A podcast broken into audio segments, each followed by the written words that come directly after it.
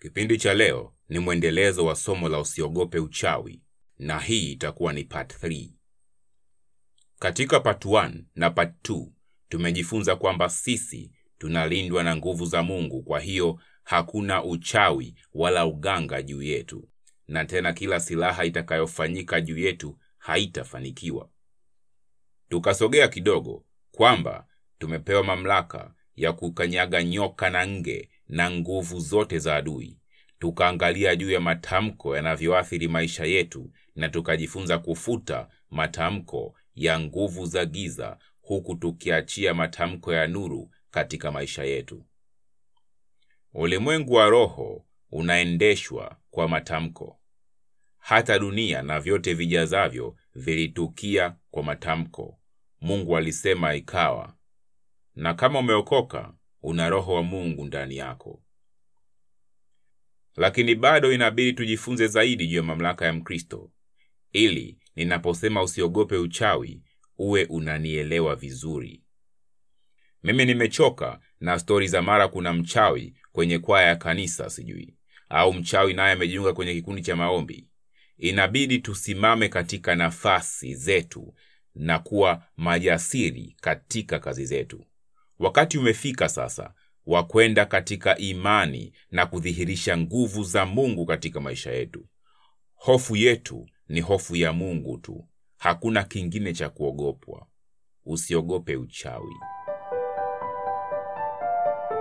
Bwana Yesu apewe sifa.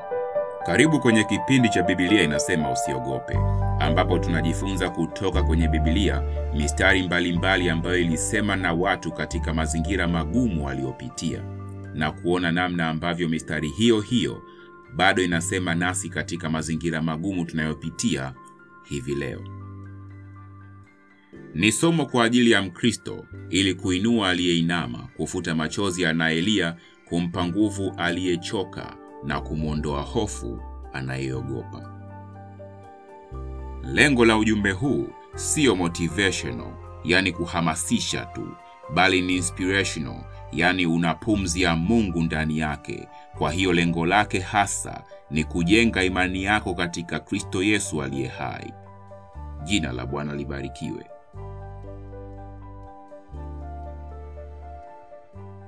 Bwana Yesu asifiwe. Asante kwa kuwa na muda kusikiliza kipindi hiki. Somo letu la leo ni usiogope uchawi part 3. Leo ikiwa ni mwisho wa kipengele cha usiogope uchawi, lakini Biblia inasema usiogope inaendelea. Jina la Bwana libarikiwe.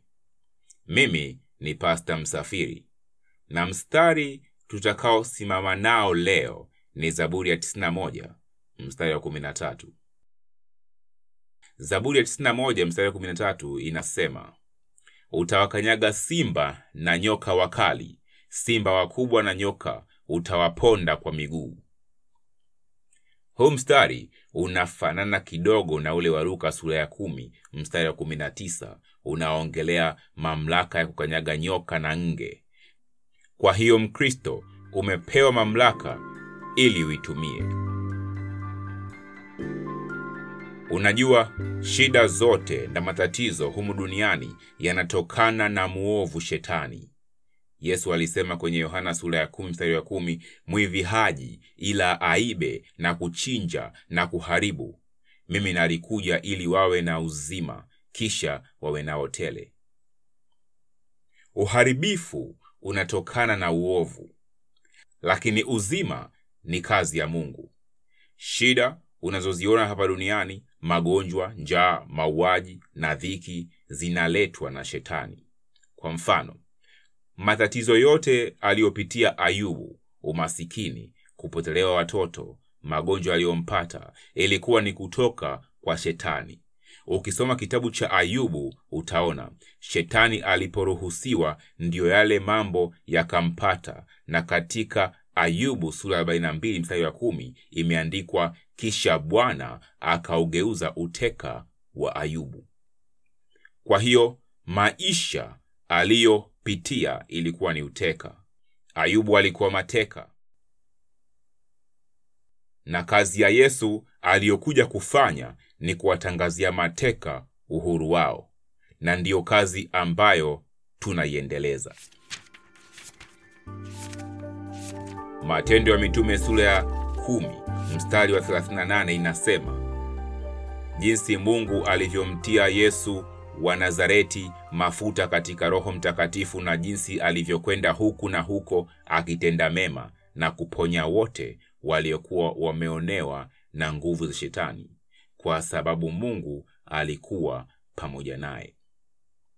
Na wewe kama umeokoka, una Roho Mtakatifu ndani yako na umevikwa nguvu, ili kazi alizozifanya Yesu na wewe uzifanye. Naam, na kubwa kuliko hizo uzifanye, maana yeye Kristo Yesu ameenda kwa Baba.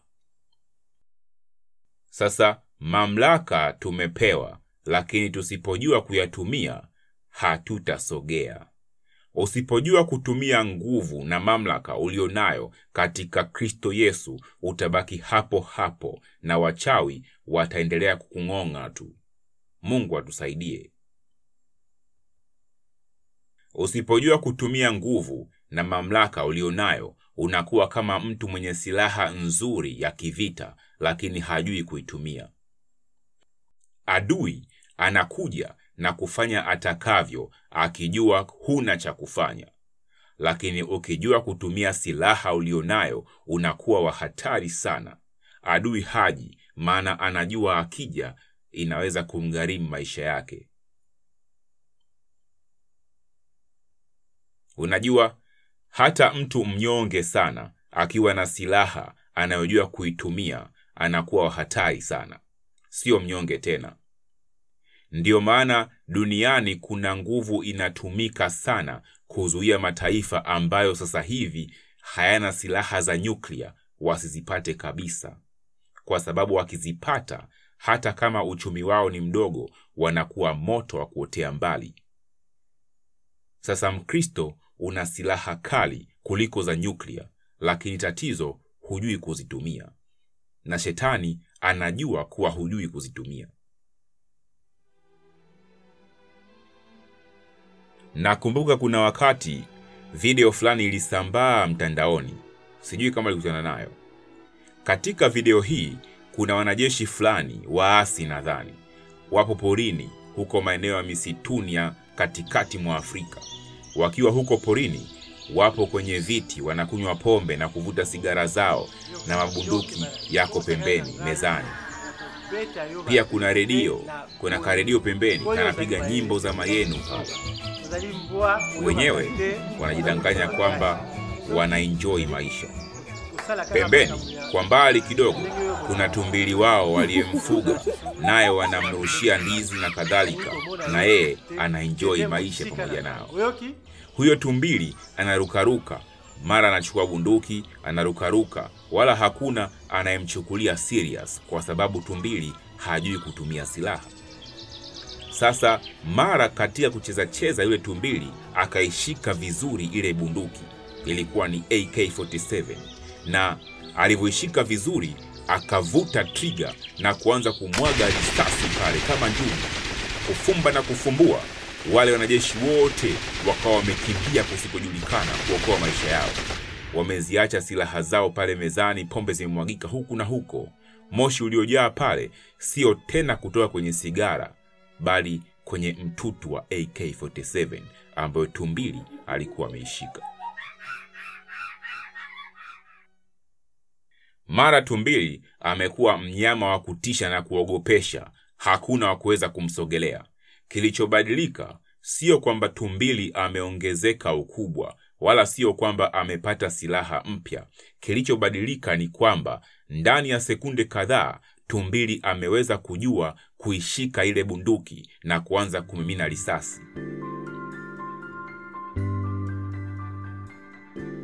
Na sisi Wakristo wengi tumekuwa kituko fulani mbele ya shetani na mawakala wake wa nguvu za giza. Silaha tunazo au zipo tu hapo, lakini hatujui kuzishika na kuanza kumimina risasi. Lakini sasa muda umefika wa kubadilika.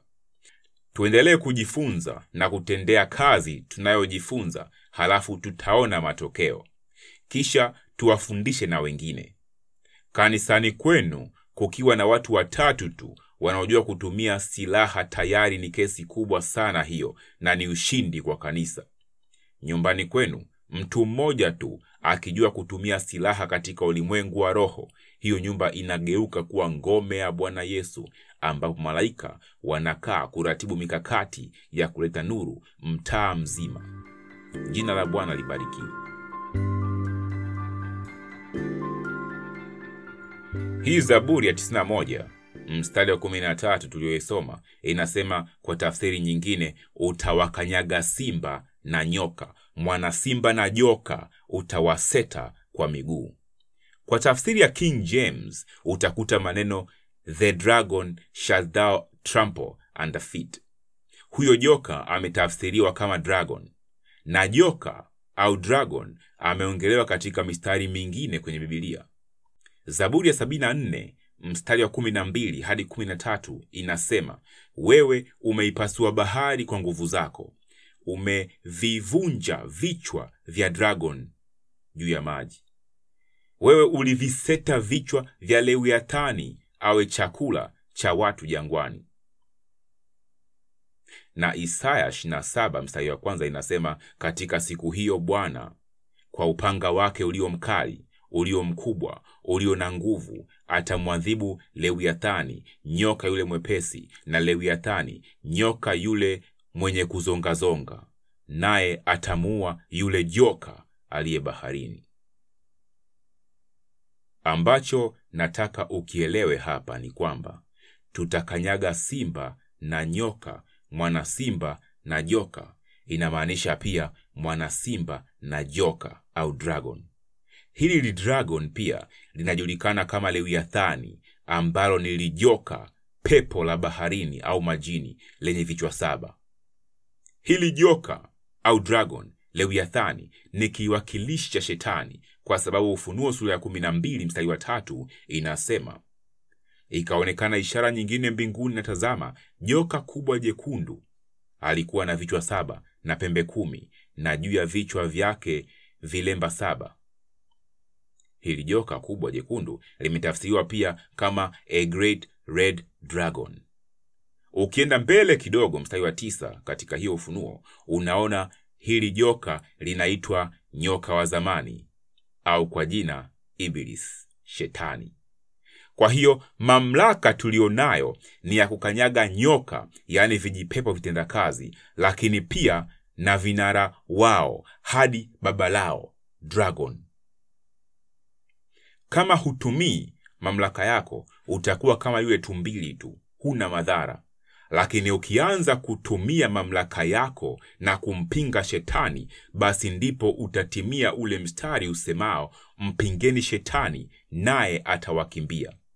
Katika tafsiri ya Kiingereza, King James Version inasema resist the devil and he will flee from you. Neno flee katika kamusi linatafsiriwa kama to hurriedly run away from or escape from danger or a dangerous place, yaani kukimbia kwa haraka ili kuepuka hatari au sehemu ya hatari.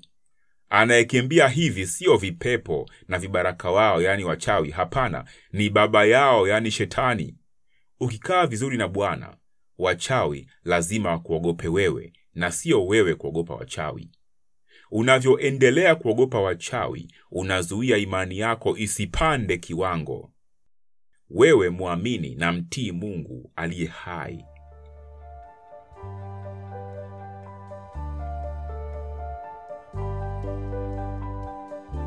Kumbuka, sisi hatushindi kwa sababu ya ujuaji wetu au nguvu zetu wenyewe. Sisi tunafanya yote katika Kristo Yesu. Mamlaka tuliyo nayo ni katika Kristo Yesu. Utakatifu tulio nao ni katika Kristo Yesu kwa imani, wala sio sisi tulioshinda, ni Yesu Kristo alishinda. Tunachofanya sisi ni kutekeleza tu ushindi katika Kristo Yesu. Haleluya! Wakolosai sura ya pili mstari wa 13 mpaka 15 inasema, mlipokuwa wafu katika dhambi zenu na kuto kutahiriwa katika asili yenu ya dhambi, Mungu aliwafanya muwe hai pamoja na Kristo. alitusamehe dhambi zetu zote, akiisha kuifuta ile hati yenye mashtaka yaliyokuwa yanatukabili pamoja na amri zake. Aliiondoa isiwepo tena, akaigongomea kwenye msalaba wake. Mungu akiisha kuzivua enzi na mamlaka, alizifanya kuwa kitu cha fedheha hadharani kwa kuziburuta kwa ujasiri, akizishangilia katika msalaba wa Kristo. Kwa lugha rahisi, kitu ambacho Yesu alikifanya ni kama alichokifanya Joshua, ilivyorekodiwa kwenye kitabu cha Joshua sura ya kumi. Ni vema utafute muda usome hiyo sura pia. Waisraeli walifanya vita chini ya uongozi wa Joshua kupigana na Waamori, halafu wakawashinda, lakini wafalme wao watano wakajificha kwenye pango. Baadaye Joshua akaambiwa kuwa wamejificha, akawaambia waweke mawe makubwa kwenye lango la pango na kuweka walinzi hapo, ili mapambano yaendelee, wakiwatandika wale wengine na kuzuia hawa wafalme wasitoroke. Baada ya adui kuuawa wote na waliosalimika kukimbia, ndiyo wakaletwa wale wafalme watano waliojificha pangoni. Sasa katika nyakati za zamani, ilikuwa ishara ya fedheha kuu kwa mfalme au kiongozi aliyeshindwa ni kulazwa chini na kukanyagwa shingoni kama kuku anayetaka kuchinjwa, halafu ndio anauliwa. Na ilikuwa kamanda au mfalme au kiongozi wa jeshi lililoshinda ndiyo anaweka mguu wake kukanyaga kiongozi wa maadui. Ndiyo maana wengine walikuwa wakiona na karibia kushindwa, walikuwa wanajiua. Sasa katika hii Joshua sura ya kumi ya wafalme wa Waamori, Joshua alifanya kitu cha tofauti. Yeye Joshua aliagiza hawa wafalme waletwe, halafu akawaambia maafisa wake Joshua, yaani watu ambao wako chini yake, ndiyo waweke miguu yao kuwakanyaga hawa wafalme. Yaani Joshua amewapa hao vijana wake mamlaka ya kutekeleza aliyoyafanya. Kwa maana nyingine, alikuwa anafanya kama Yesu alivyosema kwetu, anatupatia sisi mamlaka ya kukanyaga nyoka na nge. Naam, utawakanyaga simba na nyoka, mwana simba na joka utawaseta kwa miguu. Jina la Bwana libarikiwe. Lakini ni vyema tukaiona jambo moja hapa.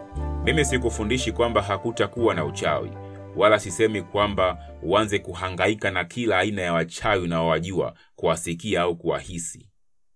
Mimi nakwambia usiogope wachawi, wala usihangaike na wachawi. Wewe mtazame Kristo, fanya kazi yake. Kama katika kufanya kazi yake unakutana na wachawi, basi utaipata fresh. Sisi tupo katika ulimwengu muovu na kila aina ya uovu ipo na uchawi ni sehemu yake. Wachawi wapo tu, lakini tunasonga kibabe kwa sababu ya mbabe wa kivita aliyekufa msalabani na akafufuka siku ya tatu kama ilivyoandikwa. Zaburi ya 57 mstari wa 4 inasema, niko katikati ya simba, nimelala katikati ya wanyama wenye njaa kuu. Kwa hiyo simba wapo na nyoka lakini hata hivyo hatuogopi. Tumepewa mamlaka ya kukanyaga na kuendelea mbele. Zaburi ya 23 inasema, nijapopita kati ya bonde la uvuli wa mauti. Na ndiyo maisha yetu hayo sisi wa Kristo. Usiogope, uovu unazidi, lakini na sisi tunazidi sana katika imani. Jitie nguvu kwa Bwana. Unajua, kukanyaga nyoka na simba inamaanisha wewe uko juu sana na wao wako chini. Kwa hiyo katika kuenenda kwako, ambatana na yeye aliye juu, wala sio wao walio chini.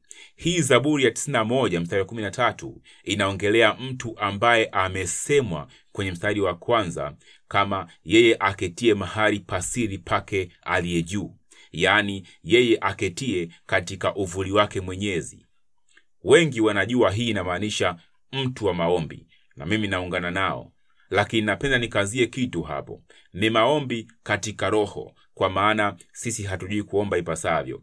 Kwa hiyo dumu katika maombi, jitahidi maombi yako yawe kwa ajili ya fellowship na Mungu na sio ya kuendeshwa na matukio ya kuogopa uchawi. Na pia nitamalizia kwa kukazia jambo moja hapo ambalo naona Biblia inaliweka, lakini sisi hatulipi uzito unaotakiwa. Kuna suala la kusifu na kuabudu na hata maombi ya kuabudu. Unajua, katika Biblia kuna baadhi ya watu ambao tunajua wameomba, lakini ni maombi ya kuabudu. Kwa mfano, wengi tuliimba kwenye Sunday school kwamba Paulo na Sila waliomba, milango ya gereza ikafunguka. Lakini unajua, ukiangalia na kutafakari juu ya walichokifanya Paulo na Sila pale gerezani, haikuwa kuomba milango ya gereza ifunguke, kwa sababu wangeomba hivyo, ilipofunguka ile milango wangetoka na kukimbia fasta, maana maombi yao yamejibiwa. Paulo na Sila walikuwa wanaomba maombi ya kusifu na kuabudu Mungu. Matendo ya Mitume sura ya kumi na sita mstari wa ishirini na tano inasema, ilipokaribia usiku wa manane, Paulo na Sila walikuwa wakiomba na kuimba nyimbo za kumsifu Mungu, nao wafungwa wengine walikuwa wakiwasikiliza. Kama unafikiri hakuna maombi ya kusifu na kuabudu, tafuta kitu kinaitwa maombi ya Nebukadreza. Yapo kwenye Daniel sura ya nne, halafu yasome vizuri uone alikuwa anaomba nini. Pia kitu ambacho watu walikuwa wanatakiwa kufanya kwenye Agano la Kale ni kwenda hekaluni Yerusalemu kuabudu Mungu. Alikuwa anawataka watu waende kumwabudu, lakini alitoa nafasi pia kwa watu kutokana na shida zao kwenda kumwomba. Ndiyo maana pia hekalu likaitwa House of Prayer for Nations. Ninachotaka ufahamu hapa ni kwamba kukaa katika uvuli wa Mwenyezi inakupasa uwe na moyo wa ibada, yani kuabudu. Maombi haya tumezoea ya kuwa na prayer points, siyo hayo yatakayokufanya ukae katika uvuli wa Mwenyezi. Mungu anakaa katika sifa za watu wake, ndiyo inavyosema Zaburi ya 22 mstari wa tatu. Tunajua Paulo na Sila walimsifu Mungu usiku wa manane na uwepo ukashuka mpaka nchi ikatetemeka. Tunasoma kwenye Mambo ya Nyakati wa Pili sura ya 20 mstari wa 22, nao walipoanza kuimba na kusifu, Bwana akaweka wavizi yao juu ya wana wa Amoni na Moabu na wa mlima Seiri waliokuwa juu ya Yuda, nao wakapigwa. Na wewe jitahidi uwe na maombi ya kusifu mara kwa mara, hata kama ni kuomba kwa kutumia zaburi kama Zaburi ya 150 au 149. Ziko zaburi kadhaa za kusifu, unaweza kuanza kuzitumia hizo. Mimi kwa kulijua hili nilitengeneza maombi yangu mwenyewe ya kuabudu kwa kutumia mistari mbalimbali mbali ya kwenye Biblia, na ninaona inanisaidia sana, lakini pia napata upinzani mkubwa sana kufanya maombi ya namna hiyo. Kwa hiyo acha kujitaabisha juu ya hao wachawi na walozi. Hao wanabatilika, ufalme wao ni ufalme ulioanguka. Wewe msifu mfalme wa wafalme, ambaye ufalme wake ni wa milele hata milele. Ungana na kila kiumbe kilichoko mbinguni na juu ya nchi na chini ya nchi juu ya bahari na vitu vyote vilivyomo ndani yake vinavyosikika vikisema, baraka na heshima na utukufu na uweza una yeye aketie juu ya kiti cha enzi na yeye mwanakondoo hata milele na milele. Amina.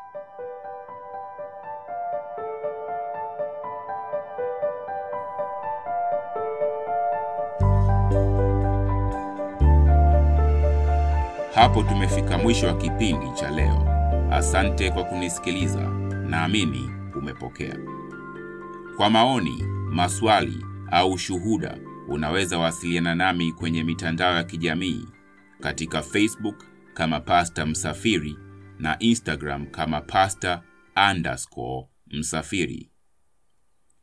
Pia unaweza kutumia simu namba 0717 74 35 60.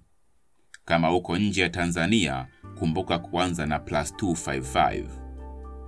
Kama umeguswa kutoa sadaka kwa huduma hii, unaweza kutumia kwa Tigo Pesa namba hiyo hiyo, yaani 0717743560.